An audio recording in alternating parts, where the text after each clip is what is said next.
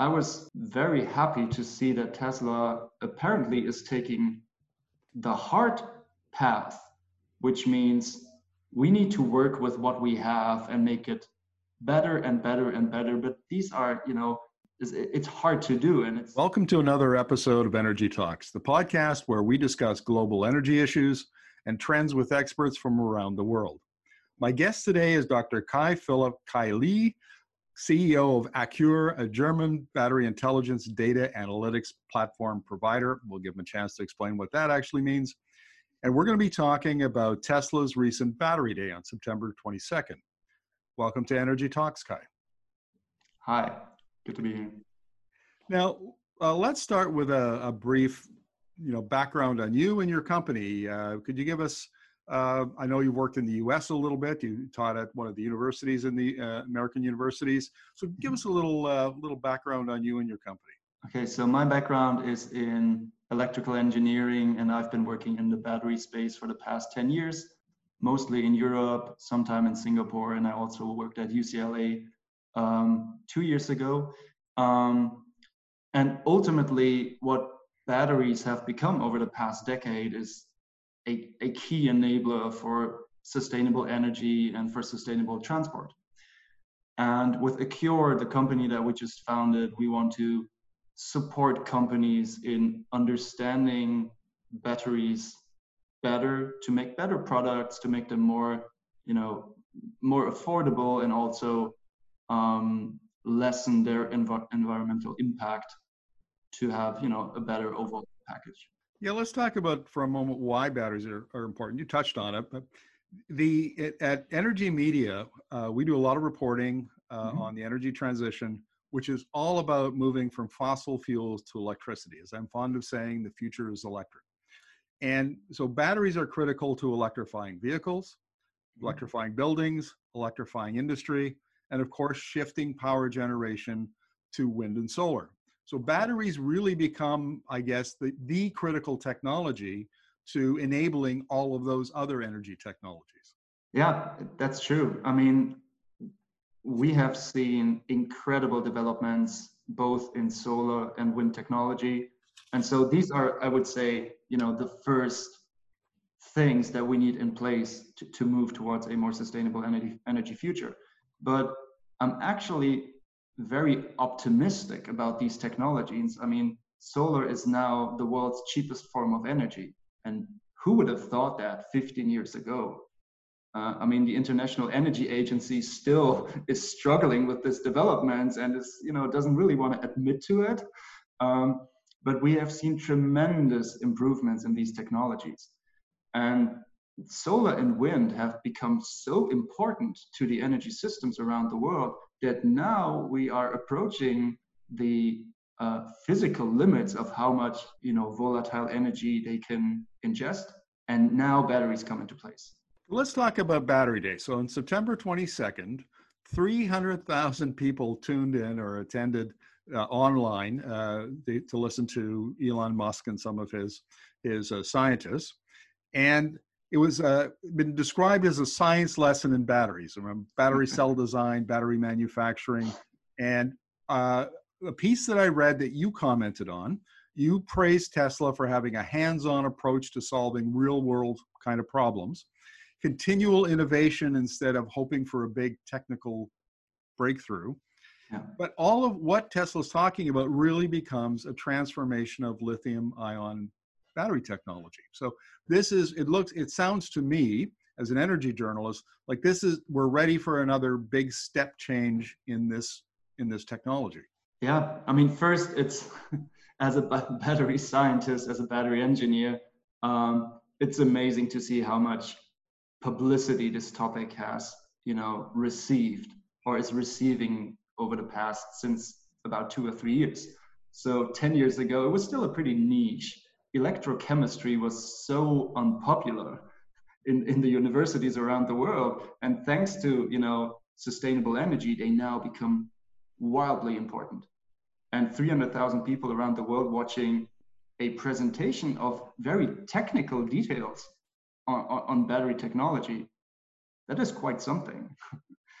and so um, talking about you know the big battery breakthrough versus continuous improvements, I was very happy to see that Tesla apparently is taking the hard path, which means we need to work with what we have and make it better and better and better. But these are, you know, very um, it's, hard to do, and it's there's a lot of mistakes you can make along the way, which will, you know, get you back, and then you have to have to start over again. Compared to let's just hope for a new thing that will solve it all. Well, we're going to talk about three of those innovations, and the first one is tabless battery design. So, what is it? A tabless battery design replaces the small conductive area of the tab with a wide interface. So, can you explain what tabs are and why they're important? When we talk about a battery, like a battery in, in an electric car, um, it's actually a lot of small battery cells that are basically um, put into a module or a pack together to get to a certain voltage. Like a lithium ion battery has 3.6 volts, but we need like 400 to 800 volts to run a car. So we make we take a lot of these cells and combine them. And combining these cells, we need um, well uh, basically the tabs. Tabs are like the small metallic pieces that come out of a battery to connect it, and then we oftentimes today we use laser welding to connect the batteries with each other, um, which works technically fine, but it has some issues like temperature because electricity has to run through all these connections, which you know can increase their temperature, which is maybe in some cases bad for the performance of the cell. Getting rid of the tabs just increases the power capability and it also saves uh, some work. Now, the benefits of this, from what I understand, uh, really seem to be striking. Five times more energy storage and six times more capac- power capacity. Could you explain that? Um, well, that needs to be taken with a grain of salt um, because the, the battery itself will not be five times better or six times better. Um, but there are some properties of the battery that get increased by a factor of two, three, four, or five, which if you add all these innovations, iterations up, will increase the energy density by, I think, 40%, 30, 40%. I'm not sure what they, what they said. Uh, and decrease the price, which heavily depends on energy density, by the way, uh, down to 50 something percent uh, of the status quo. So let's, the second innovation is the move to metallic silicon anode technology. And maybe we should talk to begin just what are anodes and cathodes and the role they play in a battery. Yeah, absolutely. So every battery across all the different chemistries there are lead acid, nickel cadmium, lithium ion, all these batteries consist basically of four things. We have an anode, a cathode, an electrolyte, and a separator. So, I mean, most people can imagine a lead acid battery. Um, and a lithium ion battery, it, in principle, works similar. Uh, in lithium ion batteries, the cathode is usually something, a, a metal made of nickel, manganese, cobalt. That's where, you know, the, the cobalt is. And the anode today is graphite because it works very well. It's not too expensive uh, and it has good properties. And what Tesla wants to do, and what many researchers have done around the world for the past years, so it's nothing very new, but rolling it out in a mass production way is new, is adding higher amounts of silicon to this graphite because the silicon can take up more lithium, which means you can, you know, pack more energy into a given volume, which increases energy density. Now, my understanding is that the benefits are could increase driving range, I guess energy density by as much as 20% and lower cost by 5%, just this one move. Yeah, I mean, um, costs and energy density are very closely related uh, if you think about um, the costs are per kilowatt hour, and energy density means how much kilowatt hour do I have per kilogram. And so if I can get more kilowatt hours of my same material, I, I can save material, you know, because if I can use that better, I don't need to buy as much. And so these these um, parameters are very closely related. Um, and um, adding silicon is actually a very tricky thing from an engineering perspective because it acts a little bit weird. it, it increases its volume when charged. And so you need to deal with this mechanical stress. And it's really interesting to see how they are dealing with that. So I understand that the issues, the engineering issues that have to be overcome are uh, to deal with that expansion that you're talking about and then something called silicon electrolyte interface. Could you explain what that is, please? Yeah, so the, um, the anode of a lithium ion battery um, today is graphite. Um, and a lithium ion battery is not a stable um, component. It's, it's an electrochemical um, it's an electrochemical um, process that's going on all the time, whether you use it or not. That's where calendar aging comes from. If you just let a battery sit in your shelf for five years, it, it might die over the time just because you know of, of the side effects from the chemical reactions. And so the solid electrolyte interface is a, a form of basically rust. It's, it's, it's the rust of graphite that forms when under stress and this is the big miracle about lithium ion batteries because it's it's preventing the battery from degrading in, in, in days. So it's what, what keeps the battery safe, but it's incredibly difficult to, to, to estimate. It grows during operation and by growing, it takes away lithium. So uh, dealing with the solid electrolyte interface is one of the you know key knowledge secret knowledge of every battery manufacturer. And if you add silicon to the mix, it becomes even you know more complicated. Um, but that's very very deep in the, in, in, in, the chemical space. Well, let's go a little deeper then. Uh, mm-hmm. I understand that preventing this expansion, what Tesla is doing is stabilizing cheap raw silicon through elastic ion conducting polymer coating. What in the world does that mean? Well, it's basically the approach is how can we deal with the properties of the materials that we have? And so they apparently found a way to basically compensate the expansion of the silicon, um, or the, they, they would let it expand without cracking, you know, the, the surrounding graphite and the, the surrounding molecules which is you know a, a, an aging factor that could kill the battery in 20 or 30 cycles.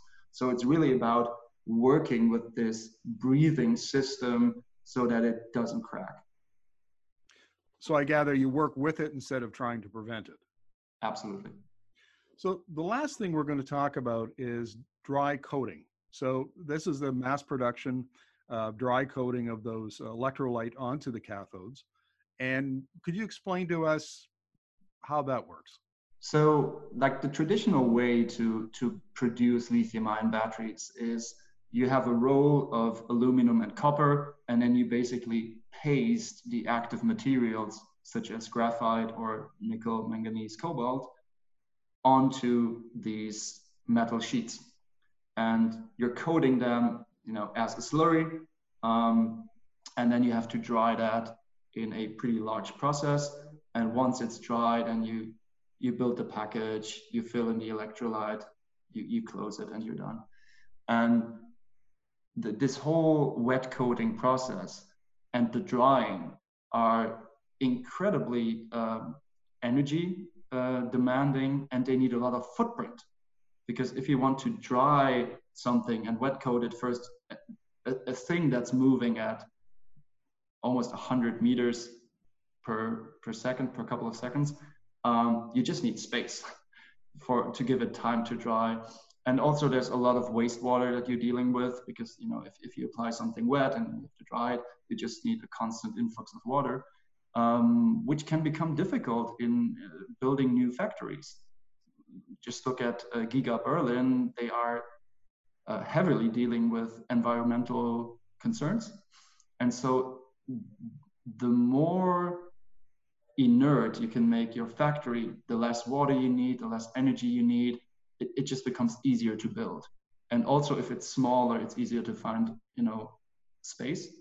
And so I think that's this is one of the to me this tells me that they really intend to build more battery factories because if they you know focus on making that much easier this would allow them to to multiply their capacity much quicker.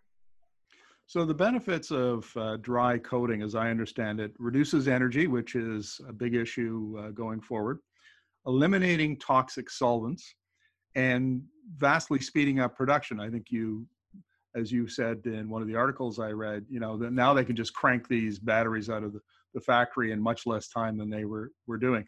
Is that have I got that right? Um, well, it, it it increases the speed of building factories so, you know, it, it takes away some of the complexity of, of the factory itself. So that's great when you want to build new factories everywhere. Um, the speed of production of the batteries itself probably also increased, but you know, not dramatically by a magnitude or such.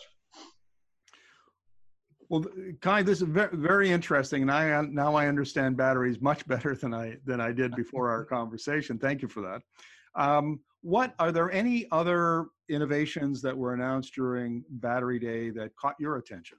Well, honestly, the the innovations that they showed, um, they paint a picture. They paint a picture of Tesla building much more batteries than many people assume today, because all of the innovations are really pointing towards a um, mass production. And I'm not talking about mass production as of gigafactory, but they might be, you know, thinking about the next magnitude, terafactory, not, not in one building, but you know, around the world. And the cost curve that they show, that they, you know, where they want to reach something in the range of 50 euros per kilowatt hour, or dollars per kilowatt hour. These are numbers where five years ago, many researchers would have said that's physically not possible you know, even if you get the raw materials for free, you will never reach 50 uh, US dollars. And so they want to reach that in three years. And this has significant impact on our energy and transportation systems. And I think this is this is such this would be so disruptive that we need to talk you know more about it. Well, that's uh, we'll end on that note because uh, the, the these innovations that Elon Musk, I mean, let's face it, Elon Musk has uh, done an amazing job of driving innovation forward in the electric vehicle space. And I guess we shouldn't be surprised to see him doing it again. And now we understand better exactly what he is doing. And is it fair to say, we'll leave on this note, is it fair to say that Tesla is where it is today in part because of superior engineering and design? Um, their engineering and design is very good. I, I, that's especially if you think about how you know goal oriented they were. Like the first Tesla vehicles, it, that was really coming from a startup. So they didn't sit down and engineer for many, many years to have the best product, but they just got something out on the streets. And so this, you know, startup mindset that they still have um, is something that really gave them such uh, you know an an edge over the traditional OEMs who didn't dare to get a product out that quickly. And so I would really hope that the spirit of Tesla, which I think is their main competitive advantage, um, might, you know, um, be an inspiration for the legacy uh, automakers um, to, to just increase their uh, their speed. Kai, thank you very much for this. Uh, we really appreciate your insights, and we'll look forward to chatting with you again, uh, at least in, in three years, to see if Tesla, in fact, has reached the goal of $50 a kilowatt hour.